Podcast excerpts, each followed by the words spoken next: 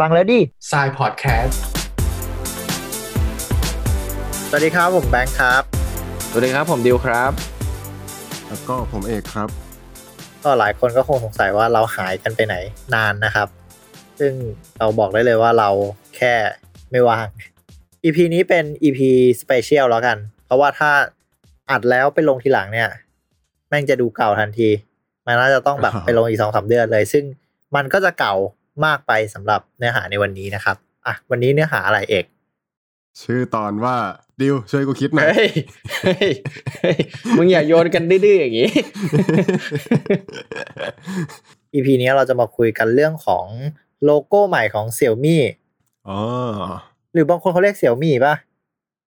เสี่ยวมี่กูเรียกเสี่ยวมี่นะบางคนก็เรียกเสี่ยวหมีแต่เอกน่าจะเรียกเสี่ยว เสียว เสี่ยวติ๊กกูเสียว กูเสียวหมีดิวแล้วก็จากข่าวล่าสุดโอเคก็หลายคนก็คงเห็นไปแล้วในฟีดในโซเชียลมีเดียต่างๆ แซวกันพอสมควรเหมือนกัน ซึ่งที่เขาแซวกันอะ ไม่ใช่เฉพาะในไทยนะเว้ยแบรนด์บ้านเกิดของเขาที่จีนอะเขาก็แซวกันว่า มึงเปลี่ยนแค่เนี้ยมึงเปลี่ยนทำไมนะเอออืมเห็นดราม่ากันเยอะแยะมากมาย หลายคนก็รู้สึกแบบนั้นแหละ อืมเออเราก็เลยจะมาคุยกันว่า มันมีที่มาที่ไปยังไง แล้วก็ไอการเปลี่ยนอะไรพวกเนี้ย มันมันต้องคิดอะไรบ้างเนี่ยไม่ใช่แค่อยู่ดีๆเขาคงทำหมดหรอก ก่อนหน้าเราต้องเล่าก่อนว่า มันมีที่มาที่ไปยังไงนะสำหรับข่าวนี้สำหรับใครที่ยังไม่รู้มาก่อนเลยว่าเสี่ยมี่เนี่ยมันทำอะไร ในอาทิตย์ที่ผ่านมาอืมในอาทิตย์ที่ผ่านมาก็มีข่าวนะครับ Xiaomi เนี่ยทำโลโก้ใหม่ขึ้นมาโดยออกแบบโดยศาสตราจารย์ เคนยะฮาระนะครับ ประจำมหาวิทยาลัยศิลปะ ประจำมหาวิทยาลัย ศิลปะมุซาชิโนะอ่านยากเหมือนกันนะเนี่ย แล้วประธานศูนย์ Nippon Design Center นะครับ NDC โดยเปลี่ยนบริเวณมุมของโลโก้เดิมของ Xiaomi เนี่ยเป็นรูปสี่เหลี่ยมจัตุรัสที่มันดูนุ่มนวลขึ้นอ่าขอบมน ซึ่งหลังจากที่เปลี่ยนดีไซน์ตรงนี้เนี่ย ชาวเน็ตเนี่ยเขาก็วิพากษ์วิจารณ์กันว่ามันดูไม่ได้เปลี่ยนอะไรนะอ่ามึงสองคนอะมึงให้ความเห็นว่ายังไงกับไอ้โลโก้ที่เปลี่ยนใหม่เว็บแรกเลยที่เห็นอะ เห็นเว็บแรกเหรอก็อ่าก็นี่เปลี่ยนแล้วใช่ไหมเปลี่ยนแบบนี้ใช่ป่ะก็คิดเหมือนคนทั่วไปแหละเว็บแรกอะเออไม่แปลกหรอกส่วนตัวกูนะคิดเหมือนเอกอะคือเห็นแว็บแรกก็ฮะเปลี่ยนอะไรวะตอนแรกก็ยังไม่รู้ด้วยซ้ำว่าอ๋อมันมันเปลี่ยนจากไอตัวขอบมนของสี่เหลี่ยมอะเป็นให้มันมนขึ้นอะไรเงี้ยอืม แต่แบบพอไปนั่งดูก็คิดว่าเฮ้ยเขาน่าจะมีที่มาที่ไปแหละ ว่าทำไมแบบอ่าเออถึงแบบประกาศเปลี่ยนขนาดนี้ ขนาดนี้เลยเหรอใช่ว่าเปลี่ยนขนาดนี้ คือคือกูว่าการการเปลี่ยนครั้งนี้มันน่าจะมีแบบเงื่อนงำอะนะว่าทำไมต้องเปลี่ยนมันต้องมีอะไรบางอย่างที่แบบใช้เขาเรียกว่าใช้คำได้แบบเออมันต้องมีเขาเรียกว่าเงื่อนงำไอ้เหี้ยมีทิศทางการเขาเรียกว่าแนวความคิดใหม่อะอ่าของแบรนด์อะเนาะอืมเออ แต่สำหรับกูถ้าตอนนี้ย้อนกลับไปดูอีกทีเนี่ยกูรู้สึกว่าแบบ เออ ของเก่ามันดูเป็นแบบสี่เหลี่ยมอะสี่เหลี่ยมจ๋าเลยอืมแล้วเราก็จะนึกถึงภาพลักษณ์ที่แบบมันเป็นอุปกรณ์เทคโนโลยีจ๋าๆเลยอะแล้วกลับมาดูโลโก้ตอนเนี้ยมาดู friendly ขึ้นนะอืมอ่าเออ ที่รู้สึกตอนเนี้ยว่านี่ก็คงจะเป็นทิศทางที่เขาตั้งใจที่จะสื่อออกมา ผ่านโลโก้ที่ถูก rebrand ใหม่ไอ้ประเด็นที่เขาล้อเลียนกันอะมันคือประเด็นที่เดิมมันเป็นโลโก้สี่เหลี่ยม เหลี่ยมเป๊ะๆนะ แล้วก็อืมเขาก็ปรับใหม่ให้เหมือนกับ app icon ในพวก iPhone อะที่มันมีขอบที่มันมนขึ้นอืมเอออันนี้คือประเด็นที่เขาล้อกัน ซึ่งเขาคงไม่ไม่ข้ามน้ำจากจีนมาเชิญอาจารย์ที่ญี่ปุ่นเพื่อทำให้ขอบมันมนมันต้องมีอะไรมากกว่านั้นใช่ไหมเออไอ้ที่เออดิวบอกว่ามีเงื่อนงำว่ะ เหมือนเหมือนมันจะเป็นเรื่องไม่ดีอะใช้คำว่าเงื่อนงำอะแต่จริง ๆ แล้วเขามี concept แหละ concept ของเขาอืมคืออะไรปะแบบความมีชีวิตชีวามากขึ้น อ่าใช่ อย่างแว็บแรกที่เราเห็นกันผ่านๆเลื่อน feed ผ่านๆอะเออมันก็แค่เปลี่ยนเปลี่ยนให้มันมนขึ้น แต่อย่างที่เอกบอกว่าถ้าสมมุติว่าเราตั้งใจดูจริงๆอะเออมันรู้สึกว่า friendly มากขึ้นนะมันดูมีชีวิตชีวามากขึ้น จริง ๆ แล้วก่อนหน้าเนี้ย อันนี้ต้องเล่าว่าเขาอะก็ทำมาหลายสเกลนะหมายถึงว่าหลายสัดส่วนมากเหมือนกัน ก่อนนั้นเนี่ยที่ที่เห็นข่าวว่า Xiaomi เปลี่ยน เปลี่ยนโลโก้อะเหมือนกับว่าอะเราจะเห็นข่าวว่า Xiaomi เปลี่ยนโลโก้เว้ยทีเนี้ยพอคนเข้าไปอ่านปุ๊บเฮ้ยไม่เห็นมีอะไรเปลี่ยนเลย แต่พอเออกูไปศึกษาดูอะเขาบอกว่าเฮ้ยจริง ๆ แล้วอะสิ่งที่อาจารย์ชื่ออะไรนะฮาระเคนยะใช่ไหมอ่าเอ่อที่ที่ท่านทำอะมันไม่ใช่การเปลี่ยนโลโก้เว้ยแต่เขาเรียกว่าการ rebranding ก็คือเปลี่ยนอัตลักษณ์ขององค์กร ก็คือการแบบ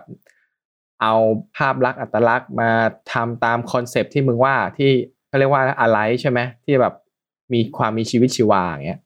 เขาวเนี้ยก็ลองอ่านบทความที่มึงส่งมาเออเขาวเนี้ยเขาก็มีการแบบรีเสิร์ชนะ ว่าเฮ้ยจะใช้เหลี่ยมประมาณไหนที่จะสามารถที่จะทำให้แบบให้มันเข้ากับเครื่องมืออุปกรณ์เทคโนโลยีของเสี่ยมีที่ในอนาคตอะแน่นอนว่าเฮ้ยแม่งอีกสิบปียี่สิบปีห้าสิบปี เฮ้ยไอโลโก้ตัวเนี้ยมันต้องแบบมันต้องมันมันต้องอยู่กับเราไปอีกนานอะอืมเออทีเนี้ยไอกระบวนการการทำรีเสิร์ชตรงเนี้ยเออเขาทำกันเขาทำกันเขาเรียกว่ายังไงละเอียดยิบเลยนะใช่ไหมชาติฮะ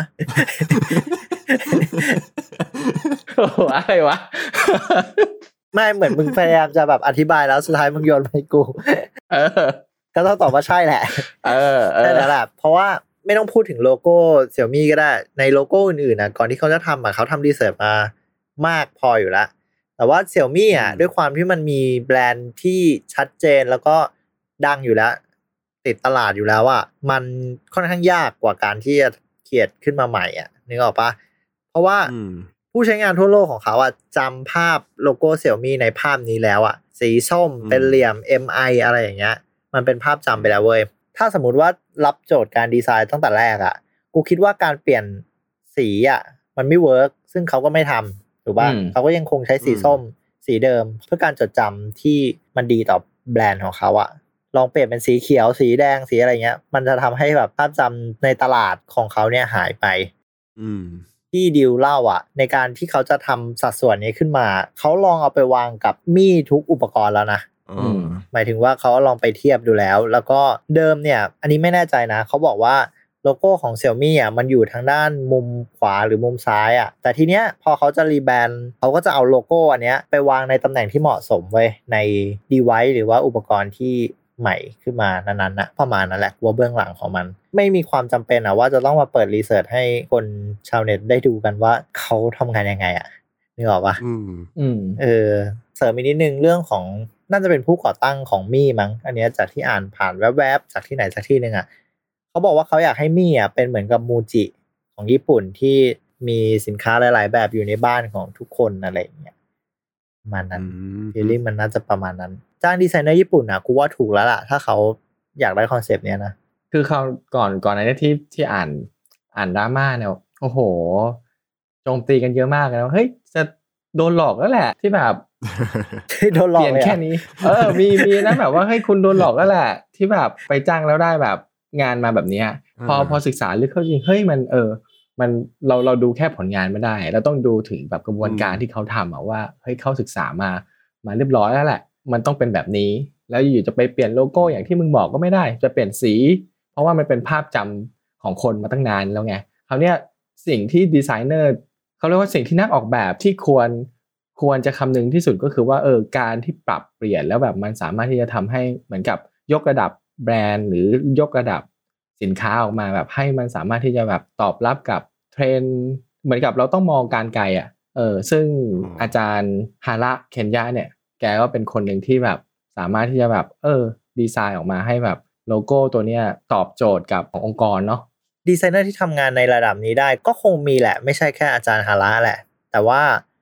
การคัดเลือกของเขาอะเขาน่าจะเขาเป็นแบรนด์ระดับโลกอะแล้วเขาว่าจะสามารถจ้างดีไซเนอร์คนไหนก็ได้ แต่ที่เขาเลือกอาจารย์ฮาระกูว่าคงมี background อะไรบางอย่างที่ ที่มันตรงจริตกับกับสิ่งที่เขาจะทำอะนะกูว่าเขาอืมเขาคงอ่านไปในขนาดนั้นแหละ ถ้าสมมุติว่ายกเคสก่อนหน้าเนี้ยมันก็มีพวก Facebook แหละ Instagram อ๋อแต่ว่า Instagram อะมันก็เปลี่ยนไปอย่างชัดเจนเลยเออเออเออเปลี่ยนทั้งสีเปลี่ยนทั้งอะไร ก็เป็นมีอืมเหมือนกันนะ ตอนนั้นใน Netflix อะมันมีเบื้องหลังสารคดีของการเปลี่ยนโลโก้ Instagram ด้วยนะ มีตั้งแต่แบบอืมร่างคิดแล้วโดนด่าอะไรอย่างเงี้ย ก็มีหมด แต่ถ้าเป็นโลโก้อะ Google อะก็เคยเปลี่ยนโลโก้นะ แค่แบบ space หรือขอบอะไรอย่างเงี้ย ก็เหมือนกันอะก็เปลี่ยนเหมือนกัน แต่ว่ามันไม่เขาเรียกว่าไงอะมันไม่ได้เปลี่ยนแบบ official ทางการยิ่งใหญ่ใหญ่โตอะไรขนาดนั้นอะ ด้วยความที่มีโปรโมทด้วยไหมว่า rebranding เป็นแบบนี้นะ จ้างอาจารย์คนนี้มาทำโลโก้ใหม่นะอะไรเงี้ย เป็นทิศทางบริษัทที่จะจะเดินต่อไปในอนาคตด้วย มันก็เลยมันเป็นเหมือนกับการ PR แล้ว PR อันเนี้ยมันก็ถูกตีกลับโดยแบบชาวเน็ตอะซึ่งชาวเน็ตก็คือชาวเน็ตแหละ หาเรื่องถูกใจเขายากจริงชาวเน็ตเนี่ยโอ้คนเราบนโลกนี้มันหลากหลายทำถูกใจกลุ่มหนึ่งมันก็ไม่ถูกใจอีกกลุ่มหนึ่งอยู่วันยังค่ำแหละ ถ้ามันดีอะอืมคนไม่ค่อยมาเม้นหรอกว่ามันดียังไงอะ แต่ถ้าให้วิจารณ์ว่ามันแย่อะมันมันง่ายมากๆ แล้วก็มันมันมันมันสนุกมือนักละเออมันสนุกมือจะใช่วิจารณ์ใช่แล้ว แต่ก็เข้าใจได้ว่าหลายเพจหลายคนเนี่ยก็เอาไปล้อเลียนก็อยู่ที่บริบทแล้วกัน มันก็สนุกได้แหละอืมเออล้อเลียนเพื่อความสนุกก็ไม่ผิดหรอกธรรไม่มผิดดาใช่อ่าเออ แต่ว่าก็ไม่ควรไปจริงจังกับมันแหละ ก็คิดว่าถึงโลโก้จะเปลี่ยนไปแค่ไหนอะถ้าเราชอบ Mi เราก็คงซื้อ Mi อยู่ดีเออคือถ้า product มันดีเราก็เราก็ buy product มันนะนะอืม ซึ่งพวก concept พวกอะไร พวกนี้มันก็อิงกับ product ของมันอยู่แล้ว ไม่ได้ซีเรียสอะไรโดขยนาดสรุนั้ปนก็คือโลโก้ครั้งนี้นี่ความยากมันไม่ใช่ผลลัพธ์แต่ใช่มันอยู่ที่วิธีการนะอืมเออใช่วิธีการกระบวนการ ไอ้ขอบมนอะใครก็ทำได้ใช่แต่ว่าวิธีการที่จะสุดท้ายออกมาเป็นขอบมนขนาดเท่าเนี้ย มันอันนี้มันคิดเยอะมาคิดเยอะนะ มันมีเรื่องสั้นๆ กูเคยได้ยินมาเรื่องหนึ่งอะมีคนที่ถูกท้าให้ตั้งไข่บนพื้น ไม่ให้ล้มไอเฮียนั่นก็